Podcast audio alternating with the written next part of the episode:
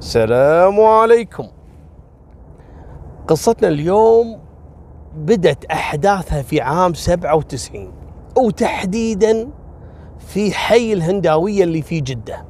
وعلى فكرة عشان لا أحد يطلع لي في التعليقات يا أبو طلال حي الهنداوية في مكة. صح في حيين واحد في جدة وواحد في مكة. المهم في هالحي هذا في دوانية يجتمعون فيها دائما اخواننا اليمنيين اللي عايشين في السعودية. يعتبرونها مثل الديوانية يعني بعد ما يخلصون أشغالهم وكذا يتجمعون يتسامرون يسولفون وعلى فكرة أنا ودي أنوه على موضوع ترى في كثير من العرب يعني يتجمعون في كل دولة وصراحة هذا شيء جميل جدا يعني أنا صراحة ملاحظة خصوصا في آه، اليمنيين وكذلك آه، النوبيين أهل نوبة وكذلك السودانيين وحتى البهرة. تعرفون البهرة الهنود هذول اللي يلبسون طواقي البهرة؟ كذلك هذول آه، يتجمعون. يعني مثلا إذا واحد جاهم من الهند هذول البهرة أنا أتكلم عنهم راح للإمارات عندهم مجموعة هناك مثل الجروب. يروح لهم يضبطونه.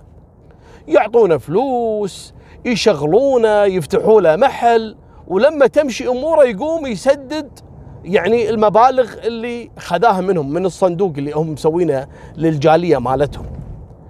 علشان يساعدون فيه اللي يجي بعده. كذلك أهل نوبه عندنا هني في الكويت نفس النظام هذا يعني ما شاء الله أي واحد يجيهم من نوبة يضبطونه. كذلك السودانيين عندنا في الكويت هني في شارع يسمونه شارع السودان في حولي نفس الطريقة عندهم دوانية وأي سوداني يجي للكويت يروح عندهم في الديوانيه إذا ما يعرف أحد آه، أو يطلب المساعدة منهم ويساعدونه فعلا. فهذه شغلة أنا صراحة كنت ملاحظها حبيت أنوه عليها في هالقصه علشان تفهمون شو اللي قاعد يحصل في سالفة الليلة. هالديوانيه اللي في الهنداوية في حي الهنداوية اللي في جدة يجتمعون فيها يعني من الجالية اليمنية. يوم من الأيام. طبعا يسولف لي واحد من أصدقائي دائما قاعد في هالديوانية. يقول يا أبو طلال عام 97 جانا واحد من أهل محافظة المحويت اليمنية. إحنا ما نعرفه بصراحة لكن آه، جاء قعد عندنا سأل وين ألقى الشباب اليمنيين وكذا وفعلا دلوا على الديوانية جانا حياك الله يا الساعة المباركة. وعشاء وغدا وريوق وكذا هو تو واصل. وبعد كم يوم سالناه شنو اللي انت جاي له وكذا. قال والله أنا جاي أشتغل ولكن ما عندي شغلة معينة يعني. ووضعي شوي تعبان ومن هالكلام قالوا لا فعليك حاضر. ويدبروا له شغل معاهم في المقاولات. هم يشتغلون في المقاولات أغلبهم يعني. اللي يسولف لي القصة يقول يا أبو طلال هذا ينقال له أبو خليل. عمره في أول العشرينات. طبعا هو ما هو متزوج ولا عنده عيال لكن إحنا نسميه أبو خليل. لكن يا أبو خليل هذا يقول يا أبو طلال الولد ما شاء الله. جميل وسيم. جميل هو وسيم. لا لا الجمال غير والوسامه غير. يقول ولد مملوح طول وهيبة وشكل وكذا بالإضافة لأن أسلوبه حلو. الشيء الرابع إن الولد هادي جدا يعني تقعد معاه ما تمل من سوالفه وكذا وحبيب. ولما قام يشتغل معانا ما شاء الله يشتغل من دم وقلب على قولتهم. يعني يكرف كرف. إحنا حتى انبسطنا عليه وصرنا نعتمد عليه وصار عضو أساسي في جروب العمل. المهم تروح الأيام وتجي الأيام وشوي شوي بدأ يفتح لنا قلبه ويسولف. قال والله أنا يعني إن شاء الله عندي هدف آه إن الفلوس اللي أجمعها هذه آه أرسلها لأهلي في اليمن علشان آه أبي أشتري لي بيت. يقول إحنا قعدنا نضحك وياه وكذا. قلنا له يعني توك صغير وكذا يا ابن الحلال.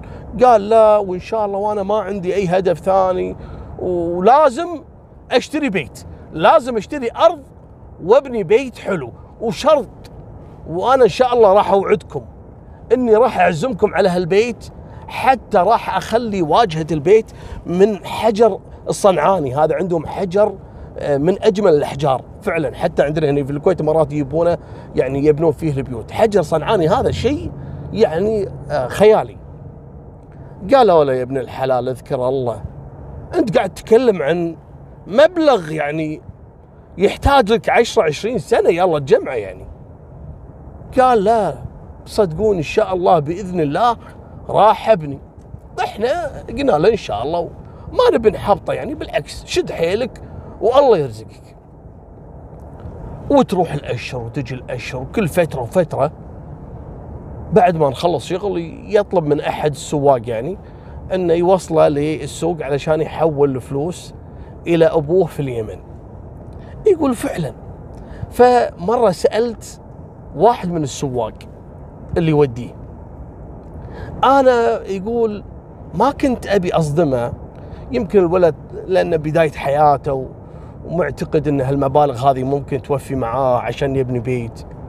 لكن لما كنت أسأل السايق كم كان يحول حق أهله يقول يحول راتبه بالكامل. ما يترك لنفسه ولا ريال. أنا يقول حسيت إن الولد هذا قاعد يضيع نفسه ويتعب نفسه مسكين عنده طموح أكبر منه.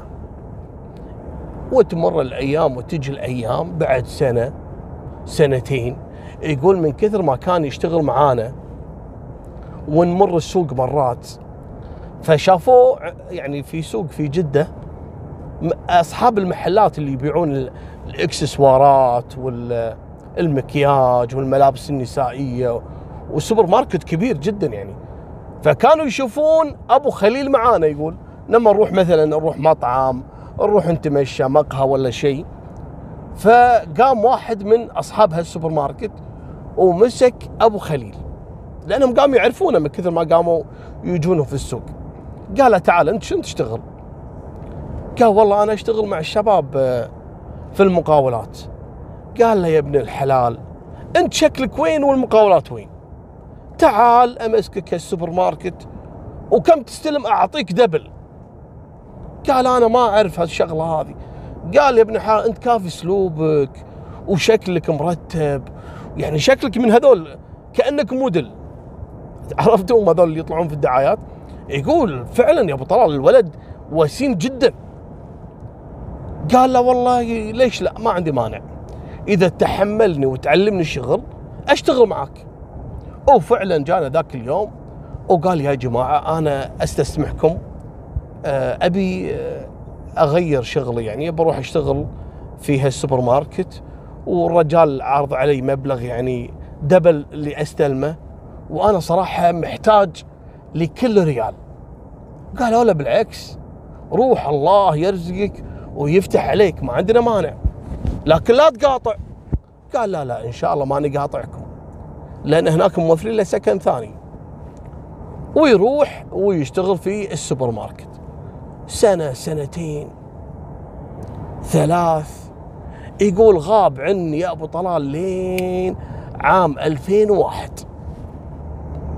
يقول يوم من الأيام ولا هذا اللي داش علينا الديوانية. هلا أنت وين؟ أربع سنوات ما شفناك. أيوه تغيرت وصار عندك فلوس الظاهر. وينك مختفي؟ قال اسكت أنا صارت لي سالفة وصارت لي مشكلة. يقول الولد جانا متحطم. إيش فيك يا ابن الحلال؟ يقول تذكرون لما كنت أقول لكم أنا قاعد أحول فلوس حق أبوي وأخواني وحتى يوم من الأيام اتصلوا علي قالوا لقينا لك أرض جميلة جدا وموقعها حلو. وتحتاج إلى مقدم. يقولوا فعلا دفعت المقدم وقعدت قاصد في هالأرض وبعدين بدوا يبنوا لي البيت. تقريبا ثلاث سنوات. يقول لين خلاص. أنا تأكدت إن إني كملت المبلغ كامل بنيان البيت وكذلك الأرض. يقول قلت بسوي مفاجأة حق إخواني وأبوي. وبنزل لليمن يقول فعلا واسافر وأروح اليمن.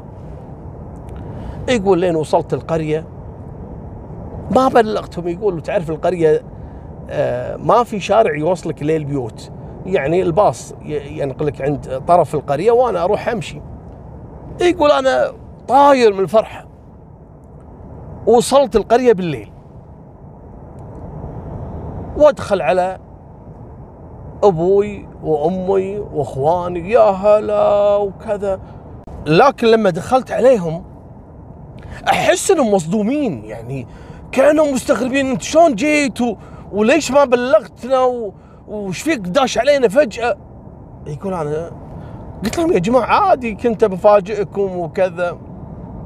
رحبوا فيني يا هلا يا هلا يا مرحبا سووا لي عشاء تعال تقهوى وقعد السوالف. يقول أنا قلت يا يبا أنا ما أبي أقعد ولا أقعد أسولف. تكفى يا يبا. أبيك بس تفرح قلبي. قال له شنو؟ قال له بس أبيك توريني البيت اللي اللي بنيته لي. وكانوا يدزوا له صور. أول ما شروا له الأرض دزوا له صورة. ولما بدأ البنيان دازي له صورة. كانوا يدزوا له الصور. فأول ما وصل الولد متشوق يقول له تكفى يبا خل نروح يلا وكذا. قال له لا يبا عيب ما يصير تروح الحين تشوف بيتك. وأنت ما سلمت على اعيان أهل القرية والكبار والشياب والشيخ وكذا ما يصير. فيش لا يبا؟ قال يبا ما يخالف الملحقين عليهم. يقول وأنا أحاول في أبوي إنه يطلع معاي نروح نشوف ويقوم واحد من إخواني. قال يا أبو خليل يبا ترى ما في لا أرض ولا بيت وترى أبوي طول هالفترة يضحك عليك. يقول أنا انصدمت. إيش قاعد تقول أنت؟ قال إي والله العظيم. وأنا ترى دائما أقول حق أبوي حرام عليك وما يسمع. ويلتفت على أبوه. قال يا يبا إيش قاعد يقول هذا؟ كلام صحيح؟ قال له إي والله يا يبا. سامحني. وأنا والله ما توقعتك تجي فجأة وكذا و... قال أجل الفلوس اللي أنا أدزها صار لي كم سنة. وين راحت؟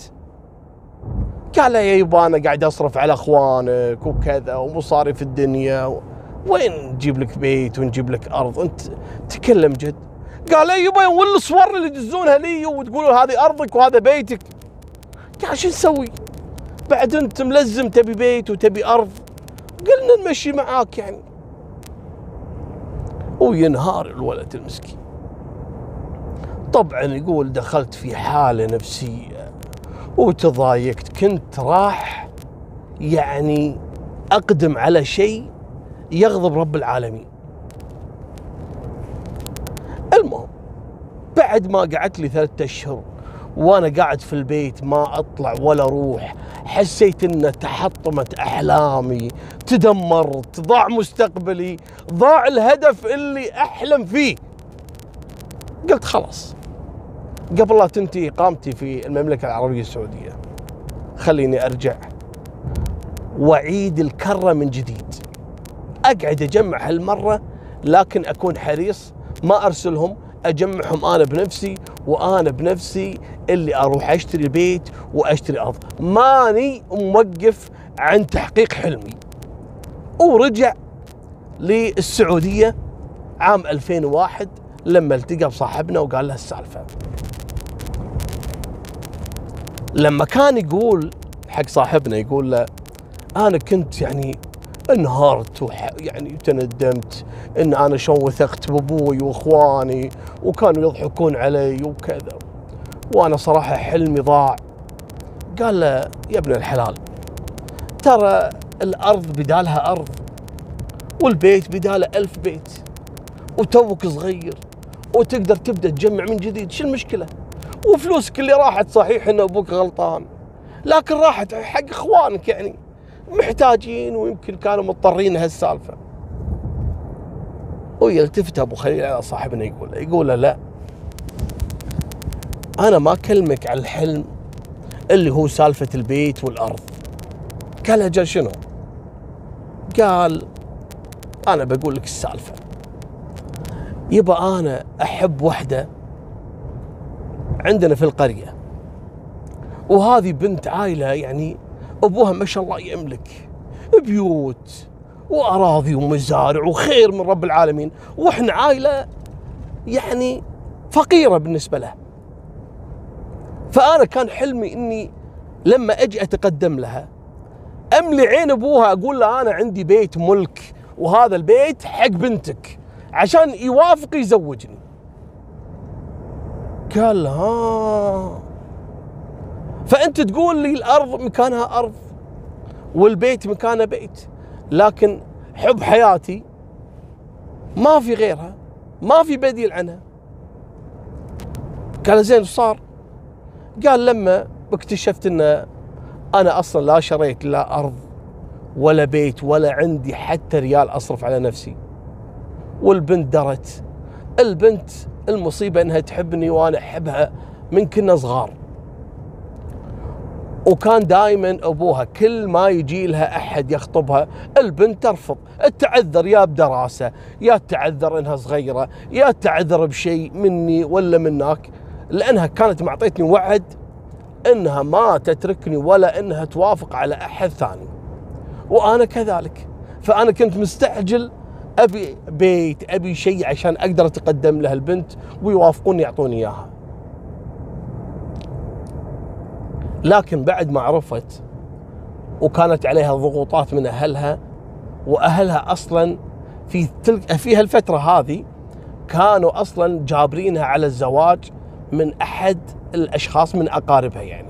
وهذاك عنده خير وأبوها وافق من أول ما تقدم لها لكن البنت كانت رافضة مع الضرب والإهانات ويحجزون البنت وكذا إلا توافقين عليه. المهم تزوجت. زين صار قال تزوجت غصبا عليها. أول شهر ثاني شهر ثالث شهر الرجال اللي خذاها زهق. يشوف البنت ما هي متقبلته. وهي تقول له أنا أصلا ما تزوجتك عن قناعة. انت تزوجتني غصب بفلوسك. أبوي لو إنك إنسان ما عندك فلوس ما أزوجك. وأنا أصلا مغصوب عليك. أنا ما أبيك. ويقوم هذاك ويطلق حبيبة أبو خليل. تمام. وش صار بعدين يا أبو خليل؟ قال هذا الشيء أعطاني أمل من جديد إني أرجع وأشتغل وأجمع فلوس وأجي مرة ثانية أتقدم لها. اللي سووه أخواني فقط إنهم خلوني أتأخر وما أقدر أتقدم لها. لأن فعلا أبوها مستحيل يعطي بنته الشخص ما عنده شيء يعني ما يملك شيء. وهذا أنا تشوفني مرة ثانية راجع للمملكة علشان أشتغل. وأنا ابيكم تدبروني أبى أرد أشتغل في المقاولات. قلنا له حياك الله. ويرجع مرة ثانية يشتغل في المقاولات. ما شاء الله الولد رد مثل أول. نشيط وحريص على الشغل حتى إن المقاولين كانوا يتهاوشون عليه.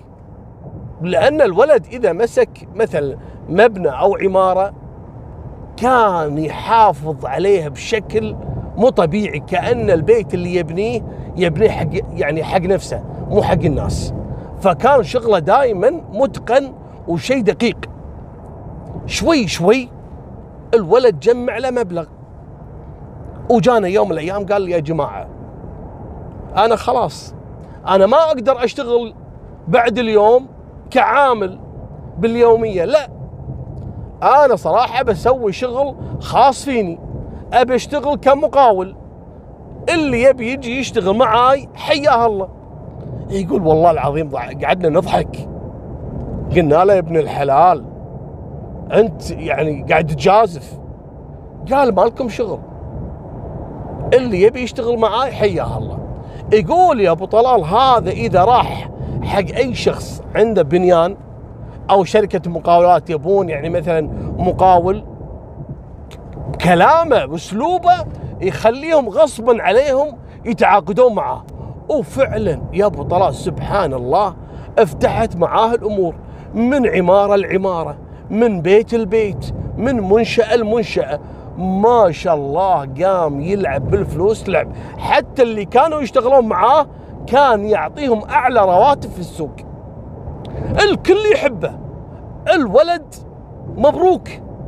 الله فاتح عليه. لأن نيته سليمة والرجل نظيف وكان يتقن في عمله. إلى أن جاء عام 2005 ويقعد يسولف معانا. قال يا جماعة أنا جايكم الليلة أبي أسلم عليكم وأرجع لليمن. قلنا له ابن الحلال من صدقك ما شاء الله عليك. الحين خذيت لك أربع سنوات صرت من أفضل المقاولين والكل يحبك. وش كثر شغل عندك يعني قاعد يعطونك عقود وكذا. خليك قاعد. قال لا لا لا لا. أنا ما أدور فلوس أنا ما أبي شيء من الدنيا. أنا جمعت الحين مبلغ أشتري أحسن بيت في محافظة المحويت ف أنا مضطر إني أسافر الليلة. ليش صاير قال اتصلت علي البنت اللي أنا أحبها. لا حول ولا قوة إلا بالله. إيش صاير بعد؟ قال اتصلت علي وقالت لي الحق علي ترى هل يبي زوجوني هالمرة غصبا علي. وقاعدين يضغطون علي ويحاولون إن بأي شكل من الأشكال إني أوافق. وهالمرة كانوا حريصين إن أنا ما أكون يعني على خلاف مع الشخص اللي أوافق الزواج منه. فالله يخليك إذا أنت قادر تقدم لي لازم تجيني الحين بأي طريقة. وأنا صراحة هذه فرصتي الأخيرة. ما دام إني جمعت مبلغ بروح حق أبوها وبعطيه كل اللي يملكه. بعطيه بغريه بالفلوس كل اللي أملكه بعطيه مهر حق البنت بس يوافق يزوجني إياها. قلنا له الله يسهل عليك. وفعلا ويأخذون ربعه ويحجز آه اللي هي النقل عبر البر ويروح إلى محافظة المحويت.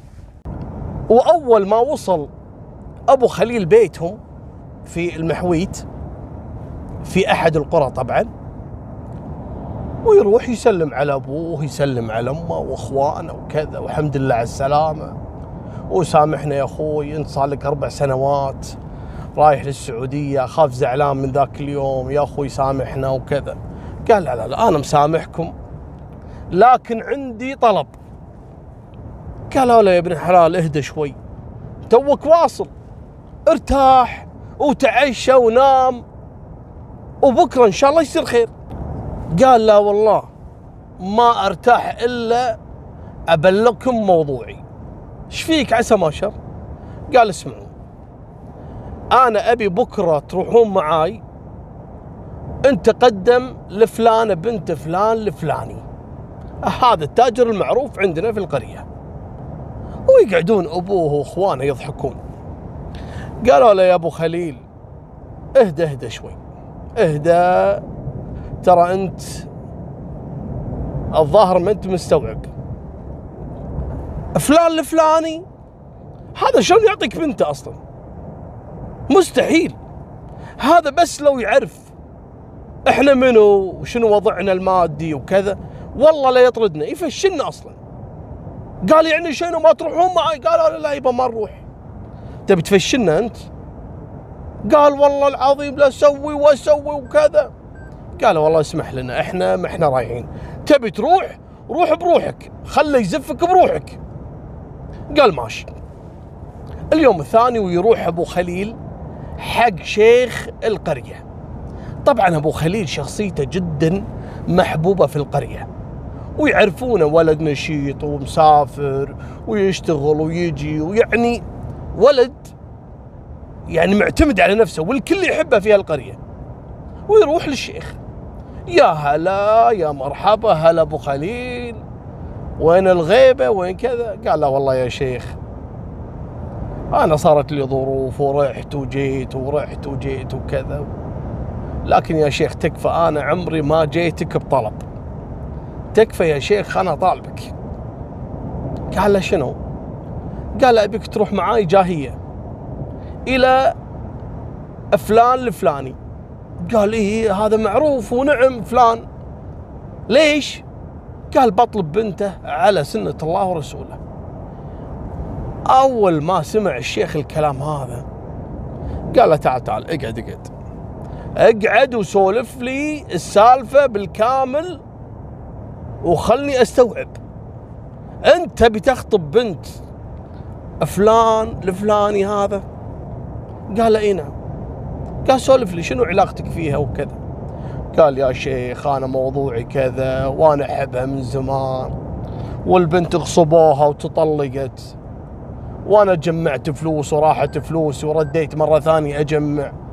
والحين أنا جاي مطيور. من بعد ما اتصلت علي قالت لي إلحق علي ترى بيزوجوني غصب. تكفى يا شيخ تروح معاي. قال والله يا أخي طريق الخير واحد ما يقول لا. والبخيل بخيل الجاه ما هو بخيل الفلوس. أنا والله ما عندي مانع. أمشي معاك في هالخير وإن شاء الله الجمعة هذه نروح نخزن عند أبو البنت. قال له تم. طبعا تخزين عندهم أنتم عارفين القات وهذا منتشر وخصوصا يوم الجمعة أوه تصير عندهم سهرة. المهم أو يجي يوم الجمعة وأبو خليل ينتظر على احرم الجمر. وياخذ الشيخ وفعلا ويروحون إلى بيت أبو البنت. دخلوا عنده يا هلا هلا بالشيخ حياك الله. ولا مع هذا أبو خليل حياك الله تفضل تفضل. قال والله إحنا جايين نتسامر عندك ونخزن. وصديقي أبو خليل جايب أفضل وأجود أنواع القات. مستانس أبو خليل يبي يخدر أبوها. المهم يقعدون و... وبلشوا سوالف وتخزين و... الله يكفيهم شرها. ويفاتح الشيخ أبو البنت في الموضوع. قال له والله يا أبو فلانة إحنا جايينك بخير. جايين نطلب إيد بنتك حق أبو خليل. هو يوم قال له كذي وطالع أبو خليل. طبعا بعد ما عرفه هذا منو ومنو عائلته وناس على باب الله و... وحط أبو البنت موقف خصوصا إن الشيخ هذا ما حد يرده. لكن شلون أبو البنت طلع نفسه من هالموقف. قال والله يا شيخ أنت على العين وعلى الرأس وجيتك عزيزة. لكن والله ما أدري شو أقول لك أنت ما تدري البنت مخطوبة وخلاص على وشك الزواج وإحنا اتفقنا وخلصنا يعني. فالبنت يعني راحت بنصيبها يعني الله يستر عليها. ولا إحنا ما نردك وما نرد جاهيتك يا شيخ. الشيخ يوم سمع السالفة ويطالع أبو خليل. حقد عليه. فشله. جاي جاهية وحالته حالة. وتطلع البنت أصلا مخطوبة وخالصة أمورها. شلون؟ ويعصب الشيخ. قال ماشي يعطيك العافية. قال أبو البنت اقعد اقعد خزن اقعد وكذا قال لا لا خلاص. ويمشون. يوم طلعوا والشيخ يمسك أبو خليل. ويمسح فيه الأرض. أنت شلون تجيبني حق ناس. نخاطب بنت مخطوبة وفشلتني ومن هالكلام وأنا ما أنزل نفسي لأحد أنت وطيت راسي. قال له والله يا شيخ أنا ما أدري والله العظيم أنا اللي اعرفه إن البنت مو ما هي يعني مخطوبة وك... المهم قال له يلا ذلف لا توريني وجهك. وراح الشيخ بيته. وأبو خليل مسكين. صارت مصيبته مصيبتين. مصيبة حب حياته راح والمصيبة الثانية تفشل مع الشيخ وسود وجهه والشيخ عاد تعال فك نفسك منه عاد وراح البيت وينطرون أهلها ها إيش سويت؟ قال والله ما أدري إيش أقول لكم الشيخ زعلان سفل فين وغلط فين وك... ليش صاير؟ يوم رحنا ولا أبو البنت يقول البنت انخطبت وخلاص ومتفقين على زواجها. والشيخ عصب قالوا له والله يا أبو خليل أنت تضيع نفسك. يعني بهالدنيا هذه ما في إلا هالبنت. قال أنا لو تخيروني بنساء الدنيا كلها ما أختار إلا هالبنت. ويروح أبو خليل مسكين على وجهه. قاعد يتمشى بهالبر. يبكي ويندب حظه وأنا مالي حظ. كل ما أطقها ما تنفع معاي كل ما أجي يمين تروح شمال كل ما كذا. مالي نصيب مالي ك... لكن حقد على البنت. شلون تتصلين علي؟ وتخليني أهد شغلي وأطلع وأجي لليمن وأجيب الشيخ وأروح أخطبك وانت أصلا مخطوبة. ليش سويتي فيني هالموقف؟ قال أنا لازم أقابلها. أو يقعد يتنطرها عند البيت. أول يوم ثاني يوم ثالث يوم البنت ما طلعت من البيت. رابع يوم ولا هذه البنت توها طالعة رايحة تاخذ لها شغلة من السوق. أو يلحقها أبو خليل. يوم بعدت شوي عن القرية وعن البيوت ويمسكها أبو خليل؟ قال أي أبو خليل؟ شلون تسوي فيني هالموقف؟ شلون تخليني انتظرك كل هالسنين وتتصلين علي وتقولي لي تعال وأجي وأجازف بنفسي وأجيب الشيخ وأجي أخطبك وتطلعي مخطوبة. قالت يا ابن الحلال اهدى شوي اهدى شوي لا تفضحنا. أول شيء ترى أبوي كذب عليكم. واصلا بعد ما طلعتوا أبوي دخل علي البيت وضربني ضرب قال لي أنت من وين تعرفين هذا أبو خليل؟ وشنو قصتك معاه؟ وليش ترفضين كل ما جبنا لك عريس محترم؟ وهذا رجل فغير إيش تبين فيه؟ وهو ليش جاي؟ وين معرفتك فيه؟ ومن هالكلام؟ وبسبة هالسالفة ما خلاني أطلع من البيت من ثلاثة أيام. لين أنا ترجيت أمي ووعدتها إني أنا خلاص ما أفكر فيك وأبتعد عنك ولا لي علاقة فيك وإذا جاني رجل محترم وغني وأبوي راضي فيها أوافق على طول. لين قدرت اليوم أطلع من البيت وأنا كنت متوقعة إنك كنت تنتظرني برا. قال لها زين الحل شنو الحل؟ قالت والله أبوي أصلا لما عرفك وعرف عائلتك قال مستحيل أزوج بنتي حق أي شخص من هالعوائل هذه اللي يعني أقل منا عائلة يدور تجار يدور ناس كبار. وخصوصا بعد ما اكتشف إني أنا أعرفك وإني أنا أصلا كنت أحبك من زمان وأنا صارحتهم في هالموضوع وضربوني على هالسالفة. فالحين يا أبو خليل لازم تتصرف. قال لا شوفي أنا مستحيل أعيش من دونك. وقالت له هي أنا كذلك ما أبي أي رجل في الدنيا إلا أنت يا أبو خليل. تكفى يا أبو خليل. انقذني يا أبو خليل بأي طريقة. قال له يبا شوفي أنت معاي على الحلوة والمرة؟ قالت إي نعم. قال لها خلاص.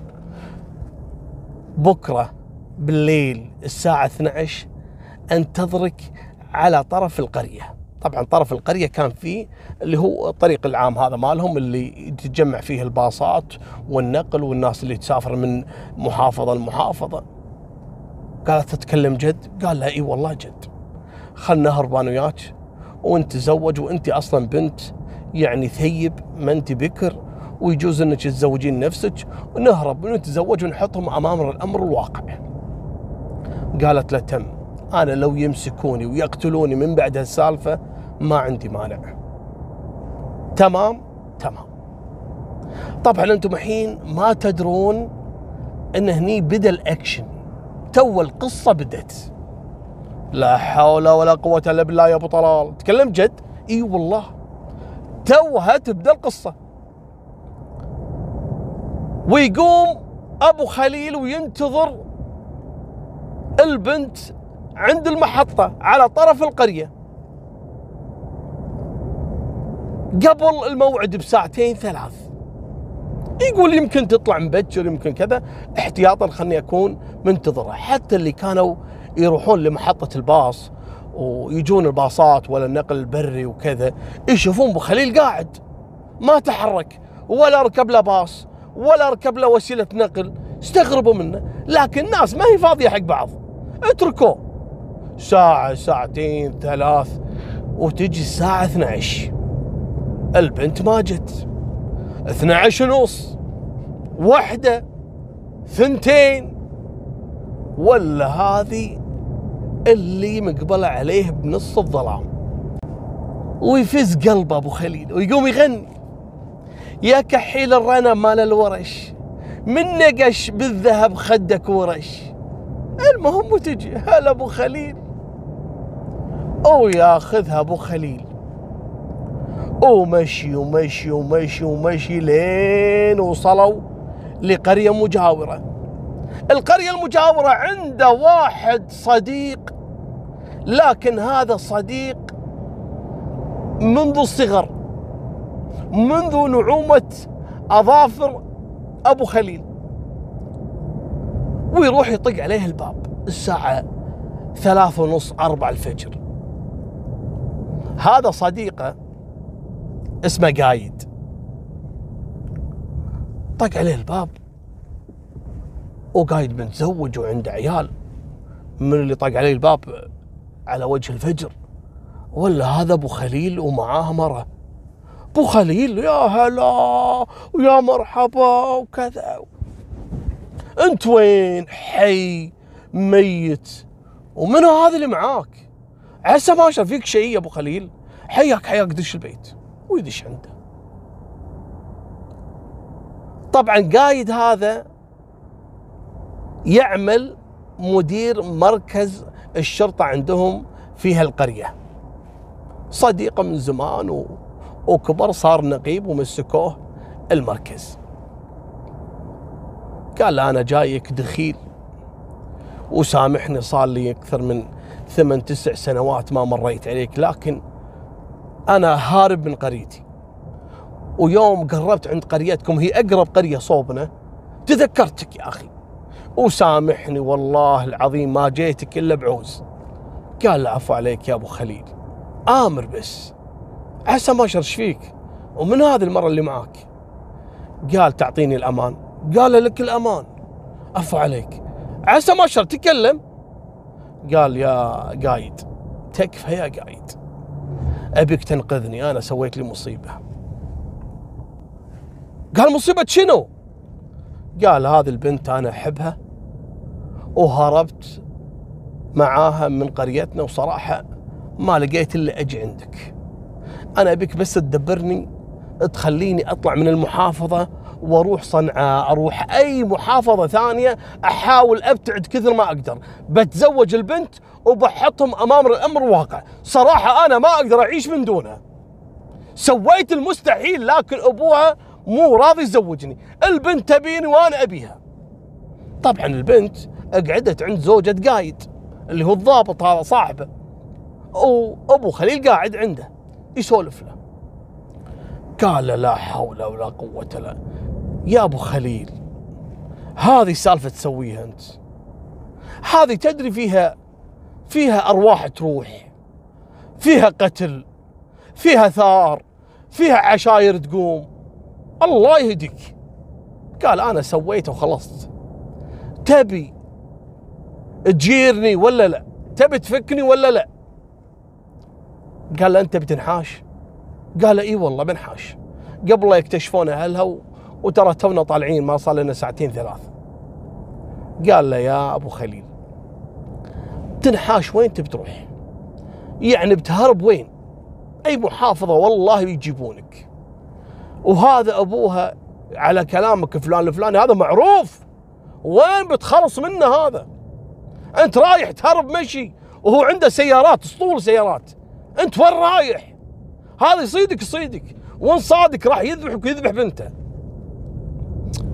لكن انت شلون؟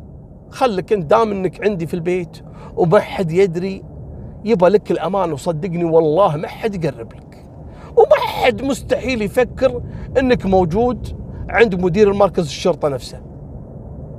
خلك نام مرتاح وخل ترتاح البنت عند زوجتي وبكرة الصبح إن شاء الله يحلها ألف حلال.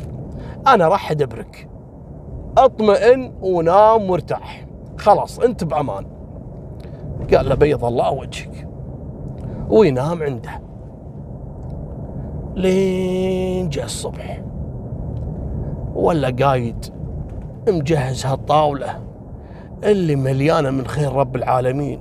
فطور وخبز تنور وهذه الغزغوزة مالته هي اللي تطبخ لهم. قامت تشتغل مع زوجة قايد ومسوية الأكل حق أبو خليل. تبي تجننه؟ لين يخلص لين يتزوجها ويقعد قايد يعطي خطة جديدة حق أبو خليل. قال اسمعني. موضوع إنك تنحاش هذا ما ينفع. وصدقني صايدينك صايدينك. وبكرة يتم تسجيل بلاغ ويتعمم عليك. والله بيجيبونك. لكن في حل أخير وهذه مجازفة. لكن ما عندك غيره. قال شنو؟ قال للحين أروح أخذك أنت والبنت وسلمك إلى القاضي. بوصلك لين القاضي. وهذا في قاضي عندنا في المحافظة رجال في قمة الأخلاق. وعنده أمور مثل هذه. يعني آه، حنون شوي. على سالفة اثنين يحبون بعض ودائما يتدخل الصلح ويحب يجمع راسين بالحلال. رجل راعي خير. وهذا رجل ما حد يرد يعني يرد كلمته. خلني أوصلك عنده وادخل عليه. وهو عاد أنا أدري بعد ما توصل عنده راح يحجز البنت وراح يسلمك للشرطة لأنك منحاش معاها. فراح يسلمونك وين؟ يسلمونك عندي. قضيتك ما حد يمسكها إلا أنا. لا تشيل هم. قال تم. وفعلا ويقوم قايد يوصل أبو خليل والبنت لحد القاضي. قال هذا القاضي روح ادخل عليه. دخلوا عليه. هلا تفضلوا. قالوا والله يا شيخ إحنا بصراحة إحنا شخصين نحب بعض وهربنا من أهالينا. البنت هربت ابو خليل هرب معاه استغرب الشيخ. قالوا بعدين ونبيك تزوجنا يا شيخ. وين اهاليكم الحين؟ أكيد أبوي الحين يدور علي. قال له تمام. يعني أنت هربتي من بيت أهلك صح؟ قالت نعم. واللي حرضك على الهرب الولد هذا صح؟ قالت نعم. ويستدعي الشرطة. قال البنت هذه احجزوها في المحكمة والولد هذا احجزوه في مركز الشرطة. واستدعوا لي أبو البنت علشان نشوف حل لهالموضوع يوم بلغوا مركز الشرطة ويجي الضابط صديق أبو خليل القايد هلا سيدي قال هذا احجزوا عندكم في المركز واستدعي لي أبو البنت فلان الفلاني قال حاضر. هو ياخذ أبو خليل أبو خليل يضحك. قال ها صار وياك. قال والله قال أحجزه لين يجيب أبو البنت يحاول إنه يكلمه وكذا. قال تمام. هو ياخذ المركز. أول ما وصل المركز ولا هذا أبو البنت داخل عليهم المركز ومعاه عياله وقالب الدنيا يدور على بنته. قال ببلغ عن فقدان بنتي. بنتي انخطفت. قال الحين بنتك انخطفت. طبعا هذا حجز أبو خليل عشان ما يشوفونه. قال له بنتك انخطفت ولا انحاشت؟ قال لا آه انخطفت. ما قال إنها هربت من البيت. يبي رجال الأمن يتحركون بسرعة ويسجل قضية. وهو عرف عرف إنها أكيد وراها السالفة هذا. أبو خليل اللي جاي خطب وهو رد رد الشيخ ورد أبو خليل وما زوجهم. قال ما في غير هذا الولد. المهم يوم راح حق مركز الشرطة وتلقاه قايد اللي هو صديق أصلا أبو خليل قال أنا بسجل قضية بنتي تم اختطافها من شخص قال له أبو خليل. قال له على هونك على هونك. شو من قال إنها انخطفت؟ إيش دراك إنها انخطفت؟ أنت توك تقول إن بنت قعدت الصبح ما لقيتوها في البيت صح؟ قال إي نعم إيش دراك إنها مخطوفة؟ يعني واحد دخل بيتكم وخطفها وطلع مستحيل قول بنتي انحاشت قال لا بنات ما يسوون هالكلام قال حاجيك يا حجي إذا تقول مخطوفة شيء ما يدخل العقل أنا صراحة ما أسجل قضية لكن إذا بنتك انحاشت هذا موضوع ثاني. قال لا بنتي مخطوفة من هالكلام. قال خلاص تعال لي بالليل وإن شاء الله أنا بستعلم لك وكذا. المهم راح.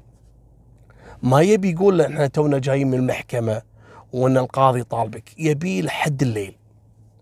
المهم جاء الليل ويروح حق أبو البنت قال له تعال نبيك المركز. يوم جو هذا الرجل وعياله قال له شوف إحنا لقينا بنتك والحمد لله بخير وما فيها أي شيء. وين هي وين هي والله لا والله كذا. قال له على هونك يا أخوي انطر شوي. ترى الموضوع الحين عند القاضي فلان الفلاني. القاضي حاجز بنتك في المحكمة وطالب حضورك بكرة الصبح. قال زين والولد اللي معاها؟ قال الولد موجود محجوز عندنا. إحنا سجناه عن أمر القاضي. أبى أشوفه أبى اقتله ابي كذا. قال لا يا حبيبي احترم نفسك وأنت في مركز شرطة. وإحنا سجلنا قضية وخلاص انتهى الموضوع. بكرة تروح القاضي وشوف القاضي شو يقول لك. قال ماشي. أبو البنت وإخوانها ما ناموا الليل. يبون يذبحونه ويذبحون أبو خليل هذا. الصبح ولا هم عند باب القاضي. المهم يجيهم القاضي. تفضلوا. ويطلب من الشرطة يروحون يجيبون البنت من الحجز ويجيبون البنت. المهم هذا بدأ يتكلم أبوها ومعصب وكذا و... والقاضي زفه شوي قال له قول احترم نفسك وتكلم عدل أحسن لك لا أسجنك أنت وعيالك. تكلم عدل. وبعدين تعال بقول لك شغلة. شوف الحين أنا ما عندي مشكلة. بنتك أصلا من حاشه وهي اللي قالت بلسانها. الولد ما خطفها. والولد حرضها. أوكي الولد أنا أقدر أسجن لك إياه شهر شهرين ما عندي مشكلة. بس ها راح تصير فضيحة عليك والناس تقوم تعايرك في القرية. انتبه راح الناس تقول كلها إن بنتك هربت وإنها سودت وجهك وإنت عاد وين؟ تفك عمرك من الناس. أنا أقول لك دامنا الموضوع إلى الآن بيننا والولد شاري البنت والولد محترم ومستعد يدفع لك المهر اللي تبيه والبنت أصلا يعني مطلقة يعني. قال إيه هي مطلقة لأنه هو كان يحرضها. هذا اللي اكتشفناه بعدين. قال المهم زوجهم يا أخي واستر عليهم وخذ المهر اللي تبيه. المهم أبو البنت فكر بالموضوع. قال ليش افضح نفسي والبنت تبيه وكذا. قال القاضي أنا بنفسي أعقد عليهم إذا انت موافق. تم قال له تم وفعلا ويعقد أبو خليل بعد ما جابوه المركز ودوه المحكمة ويعقد القاضي على أبو خليل وعلى البنت وتزوجوا. يوم قعدوا عند القاضي قال حق القاضي يا سعاده القاضي أنا صراحة خايف إني أرجع القرية لأن بسوي عرس وأبي الناس تفرح وأنا خايف من عمي وعياله أخاف إنه يتعرضوا لي وكذا. قال لا لا لا لا. وينادي مدير المركز اللي هو قايد الضابط ويدخل. نعم سيدي. قال شوف متى ما يسوي أبو خليل عرسة أنا راح أحضر. والعرس هذا راح يكون تحت حمايتكم المباشرة. ماشي؟ أي واحد يتعرض له تسحبه لي وتجيبه وكتب تعهد على أبو البنت وعلى إخوانه. لا حد يتعرض له. خلاص هذول زوجين الحين برضا الوالد وانتهى الموضوع. اللي تعرض لهم يتحمل اللي يجيه. قال لا عليك حاضر. الضابط أصلا يبي هالكلمة تطلع من القاضي. قال له أبشر والله يا أبو خليل. والله لا خليك تسوي عرس. برعاية الحكومة. قال له تكفى يا قايد. قال لا تقول تكفى. امش بس امشي ويقوم الضابط وياخذ أبو خليل وزوجة أبو خليل العروس القمر ويوديهم البيت. وقال حق زوجته جهز البنت ترى عرسها الخميس الجاي. ويقوم أبو خليل ويعزم أهل القرية كلها. ويجي يوم العرس. إيش سوى قايد؟ الضابط. ما خلى عسكري ولا ضابط ولا آلية عسكرية ولا سلاح عسكري إلا جابه في عرس قايد. حتى يوم بدت الزفة كانت حماية شخصية مسوي له حماية أمنية. يعني أنا بسميه زفاف تحت الحماية الأمنية. سووا له كذي موكب وزفوه وبدوا عاد أهل القرية عرفوا القصة ومعاناة أبو خليل وخسر فلوسه شلون ورجع مرة ثانية يجمع وتزوج البنت شلون ويعني أصبح بالنسبة لهم من أجمل قصص الحب. طبعا الله فكه. ولا مثل أبو خليل اللي ينحاش مع بنت. هذا ميت ميت في جميع القصص يموتون صراحة. أنا أول مرة أشوف واحد يعني يفلت من هالموت مالكم بالطويلة ويقومون رجال الأمن ويطلقون النار ورشاشات واحتفالا بزواج أبو خليل وكان بالفعل أجمل عرس أو أجمل فرح يتم في هالقرية بتاريخها.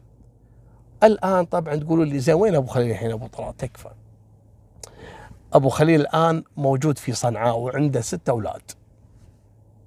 وعايش بخير وصحة وما شاء الله من أفضل تجار المقاولات والبناء اللي موجودين الآن في صنعاء وعنده أسس له شركة خاصة فيها الله يرزقه ويفتح عليه. لكن انتبهوا يا جماعة من موضوع يعني تحريض بنت على الهرب ولا بنت تهرب. ترى دائما ما تسلم الجرة في هالسالفة. هذه نهاية سالفتنا. وفمان الله مع السلامة.